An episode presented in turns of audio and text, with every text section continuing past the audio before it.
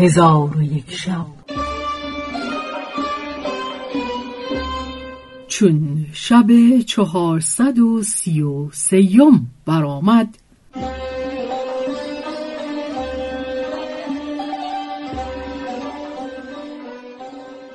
گفت ای ملک جوانبخت حجاج گفت مرا به جهت اعمال شما به شما مسلط کرده.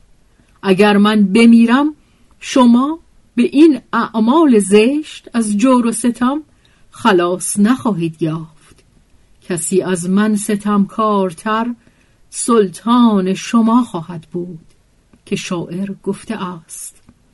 یکی می رود دیگر آید به جای جهان را نمانند بی کت خدا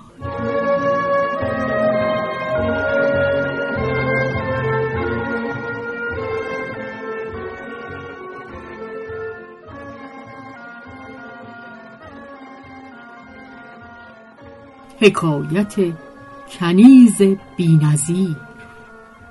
و از جمله حکایت ها این است که در بغداد مردی بود خداوند رتبت و ثروت و او از بزرگان بازرگانان بود و روزی فراوان داشت ولی او را فرزندی نبود.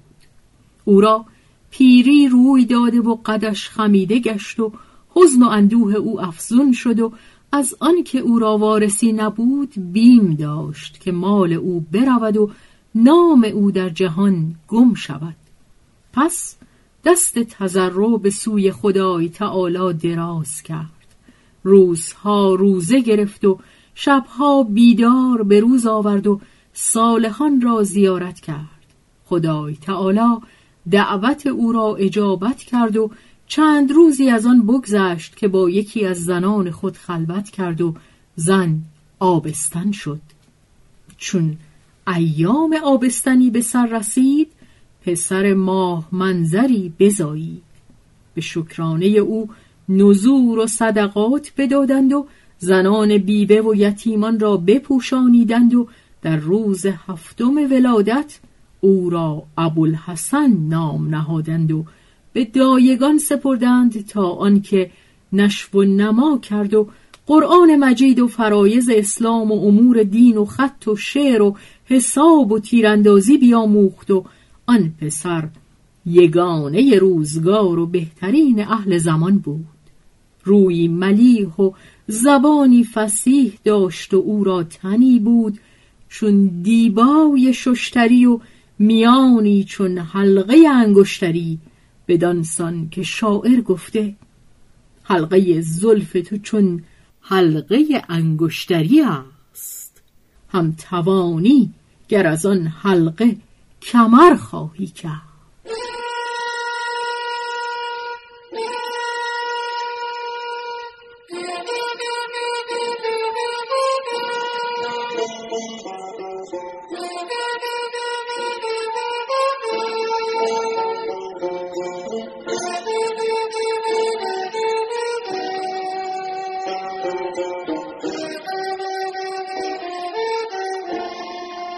پس ابوالحسن روزی از روزها در پیش پدر نشسته بود. پدر به او گفت ای فرزند مرا عجل نزدیک شده و مرگ من در رسیده جز لقای الهی آرزویی ندارم و از برای تو چندان مال گذاشتم که از برای پسران تو کفایت خواهد کرد.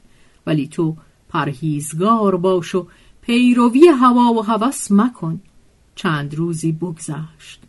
مرد بازرگان بیمار شد و بمرد. پسرش او را تجهیز کرده به خاکش سپرد و به منزل بازگشته به عذاب نشست پس از چند روز یاران او آمده به او گفتند کسی که چون تو پسر دارد او نمرده است و از نشستن از برای زنان و دختران خوب است. و پیوسته این سخنان به او می‌گفتند تا اینکه او را به گرما ببردند و جامعه حزن و اندوه از برش برکندند. چون قصه به دینجا رسید بامداد شد و شهرزاد لب از داستان فرو بست.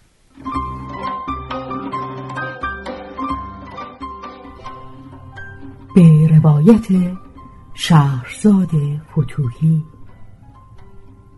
تنظیم از مجتبا میرسمیعی